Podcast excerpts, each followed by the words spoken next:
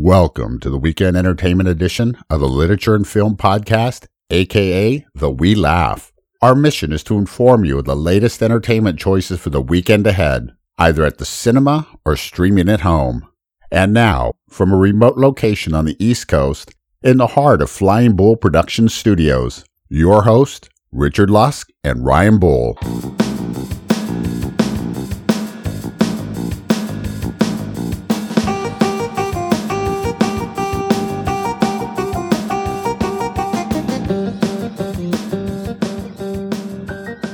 Welcome to Laugh, episode 185. It's a wee laugh for the October 7th weekend. I'm one of your hosts, Ryan Bull. Joining me across the table, as always, is Richard Lusk, the second host.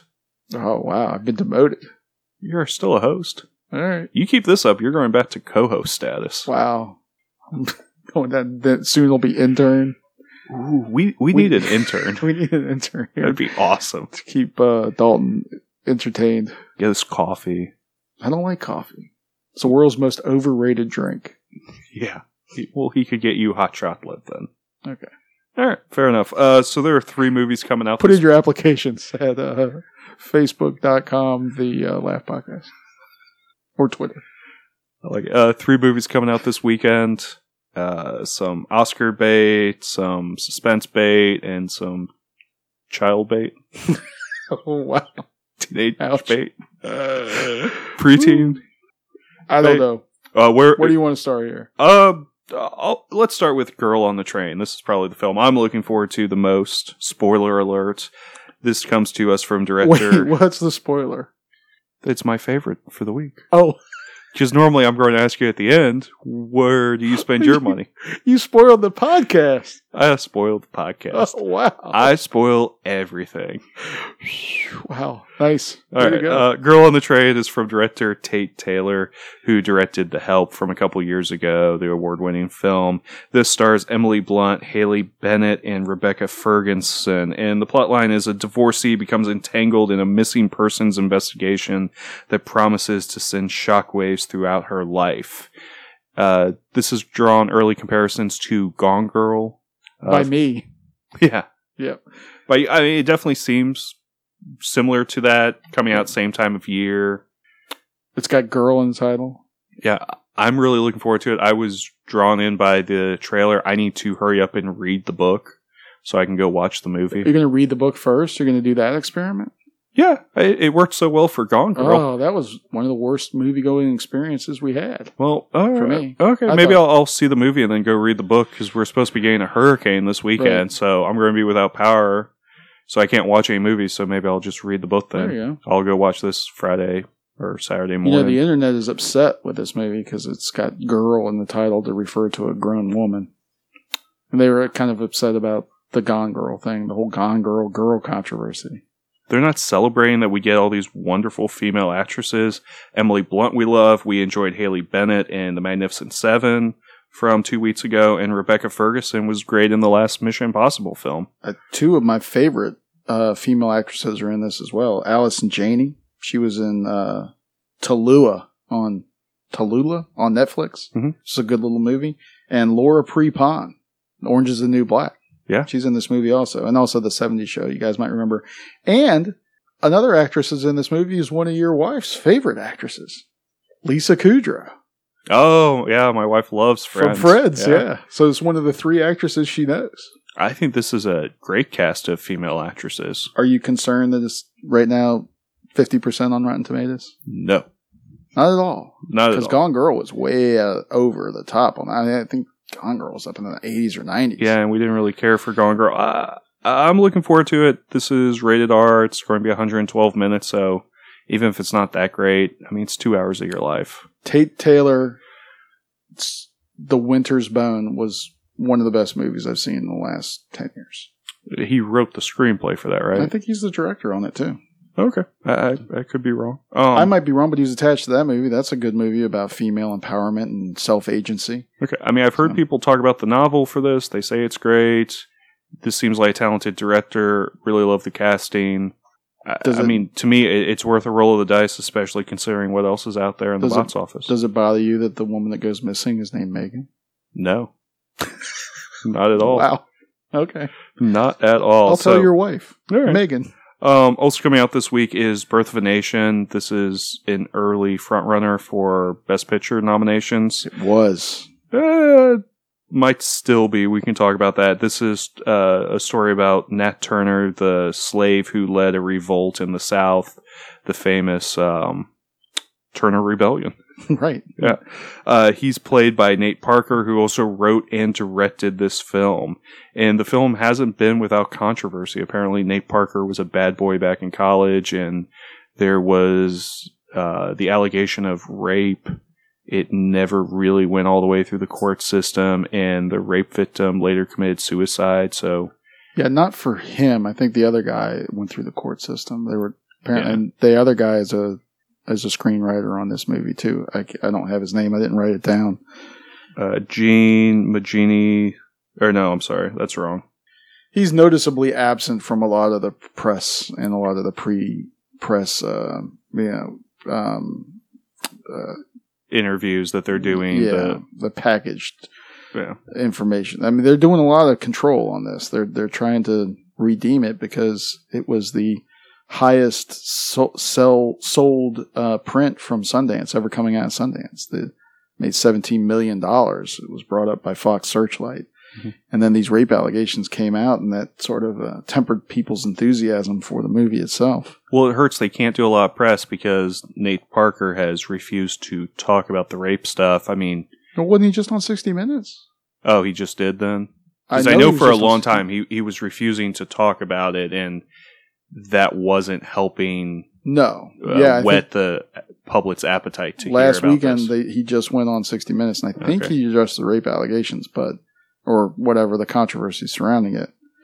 Um oh the message boards on this you know on F- imdb it's rating 4.9 okay, yeah, I, I had a 4.8, but on Rotten Tomato it's at 81%. So those is are this, critics that saw it before Yeah, but some- how many ratings are in for Birth of a Nation, and how much of this is actually people who've seen the film are Oh, a lot of those it? critics went to sundance Well, for uh, no, for IMDb. oh no they're I, just I re- think they're Rotten responding Tomato. to the yeah. controversy i think uh, you know the whole controversy surrounding it for our our current times uh, you know the the state of affairs that our race relations are are in right now is fractured and frayed and uh, a lot of people are just sort of emotional about it and they get on the message boards and yeah don't i mean if you want to avoid controversy in your life don't check out the message boards on imdb for the birth of a nation because uh, it's not it's not going over very well at least on that forum Yeah, it'll be interesting to see how well this film plays. It doesn't need to light up the box office though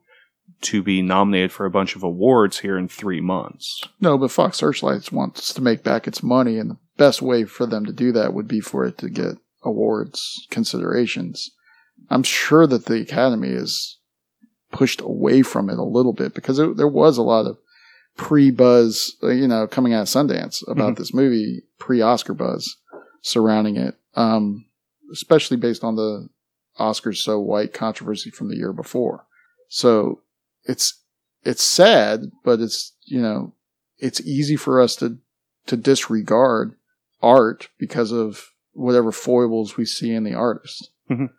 I I I haven't watched Netflix's uh, Woody Allen television series because, or is maybe it's on Amazon. I don't know. I'm just not interested in Woody Allen anymore, and he really hasn't been. You know, he hasn't been convicted of any sort of crime. There's just this stink about him that puts me off. So I I mean I don't know if I'm a hypocrite or not in that regard. I know I was enthusiastic about Birth of a Nation and it just I'm sort of now more and more disinterested by it. And I, I don't know if it's a function of the controversy or not. Yeah, I- no, I understand everything you're saying. I do think movies like Fences or Loving, which are also dealing with race relations and um, a lot of issues within the African American community, are going to benefit from Birth of a Nation having all this bad press. Because I mean, in the at the end of the day, only so many movies get nominated for Best Picture, and the Academy community doesn't like to nominate two movies that are, are too similar to each other. So fences they like a nice variety. Fences is getting a is Denzel Washington's um, movie. His first directorial debut is getting a release in time for Oscars. Yeah. Okay, because we watched the trailer in class, and kids were interested in it, and uh, I, I it said it was coming out in February, I think.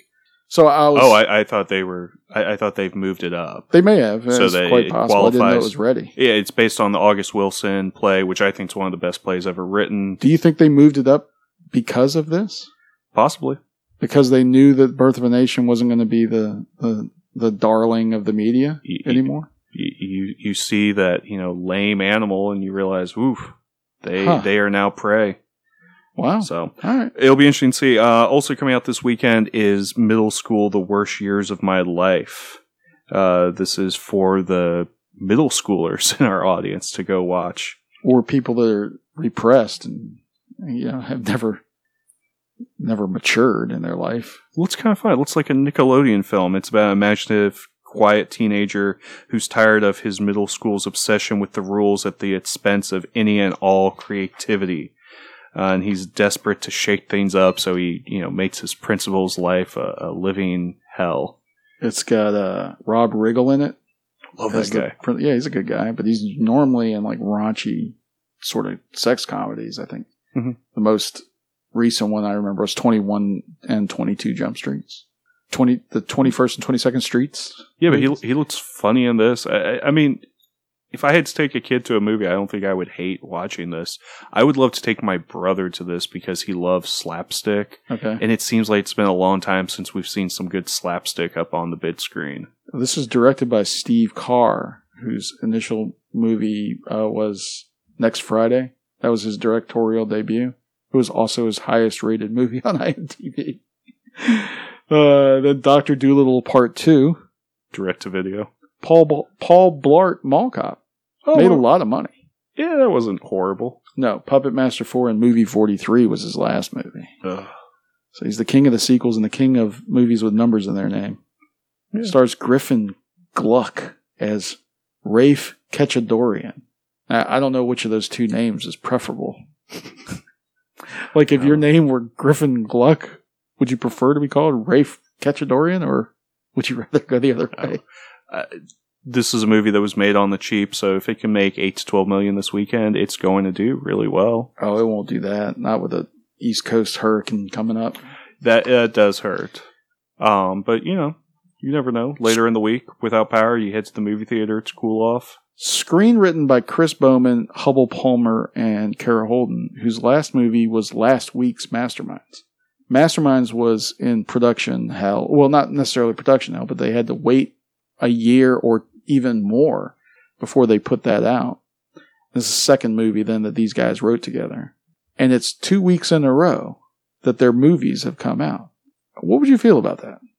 Like you've written two movies, you kind of, you, I mean, you're getting some kudos and or kudos for a bunch of positive energy for your first major movie release.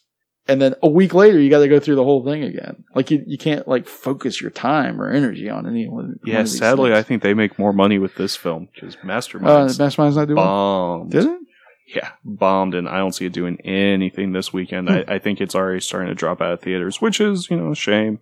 It's got a good cast Yeah, and I all, kind of but want to say Jared Hess. just means it gets on HBO that much quicker. All right. So uh, if you're staying home, you're hunkering down in the hurricane, what could you watch on streaming? Well, as long as your power isn't out and as long as you haven't lost internets, uh, Netflix has a decent movie for you to, to check out. I think it should be required viewing for kids in high school. Maybe not ninth graders, but at least 10th, 11th, 12th graders.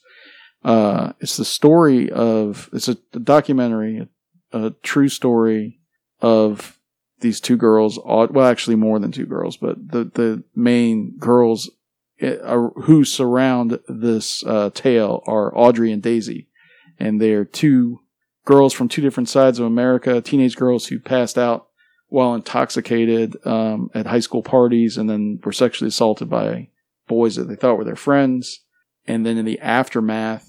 They get ridiculed by their school and their friends on Facebook and social media. They have to endure all this hideous online harassment uh, attempt suicide, both of them, and one of them dies. Apparently, this is something that happens with some regularity in our country.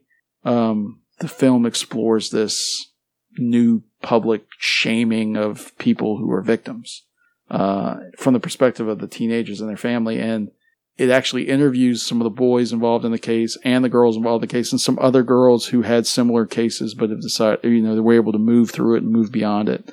And uh, it's just, it's riveting. It's sort of fascinating and it's horrifying at the same time. Uh, it's like watching a train wreck in a lot of cases, especially the cop, the the sheriff of the, one of these small towns that interviews or arrests the students. And I know that there's always a certain perspective, and there are always two or three sides to a story or whatever. But in this case, the guy comes across as as a big part of the problem surrounding sexual assault and then the ensuing aftermath. So um, this is directed by Jon Shenk and Bonni Cohen, and it's been distributed by Netflix. And that's my net pick of the week. And I'm not like enthusiastically saying everybody should go out and watch it, but I do think because I'm not like enthusiastic, I love watching it. It was actually kind of uh, uncomfortable. It's a movie watch. everyone needs to see. It's like Schindler's List. You- don't get up like, woo, tonight we're watching Right. Schindler's List. There's another movie uh, that that documentarian, one of those famous documentarians, the uh, the the German documentarian did on texting and driving. It's on YouTube actually. And I can't remember the guy that the famous documentarian that also does narrative movies. Do you remember? I don't remember his name. Uh, But I thought about showing that in my film class or, or even to my 10th graders because it's about the horrors of texting and driving and what could happen. So it's a cautionary tale. Werner Herzog is the guy's name. Um, and so this is in the same arena. Uh, they do some interesting things with animation. Um, and I don't know this, it's, it's the sheriff at the center of one of these cases that is kind of the most surprising. So not to spoil anything, that's just kind of where my mindset was right.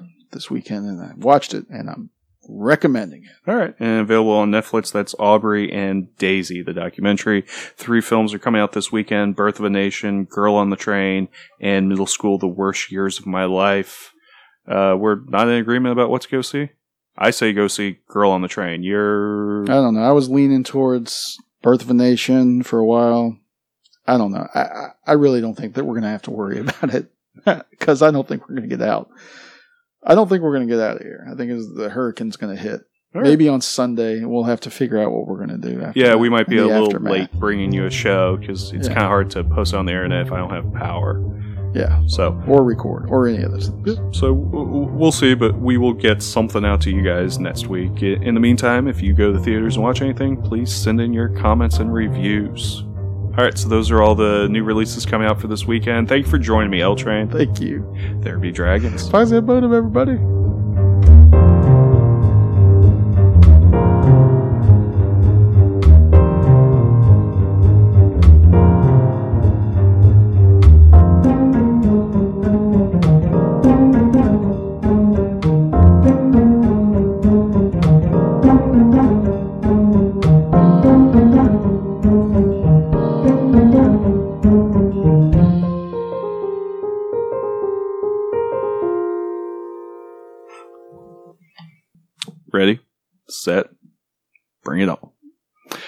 Welcome to the Laugh, episode 185.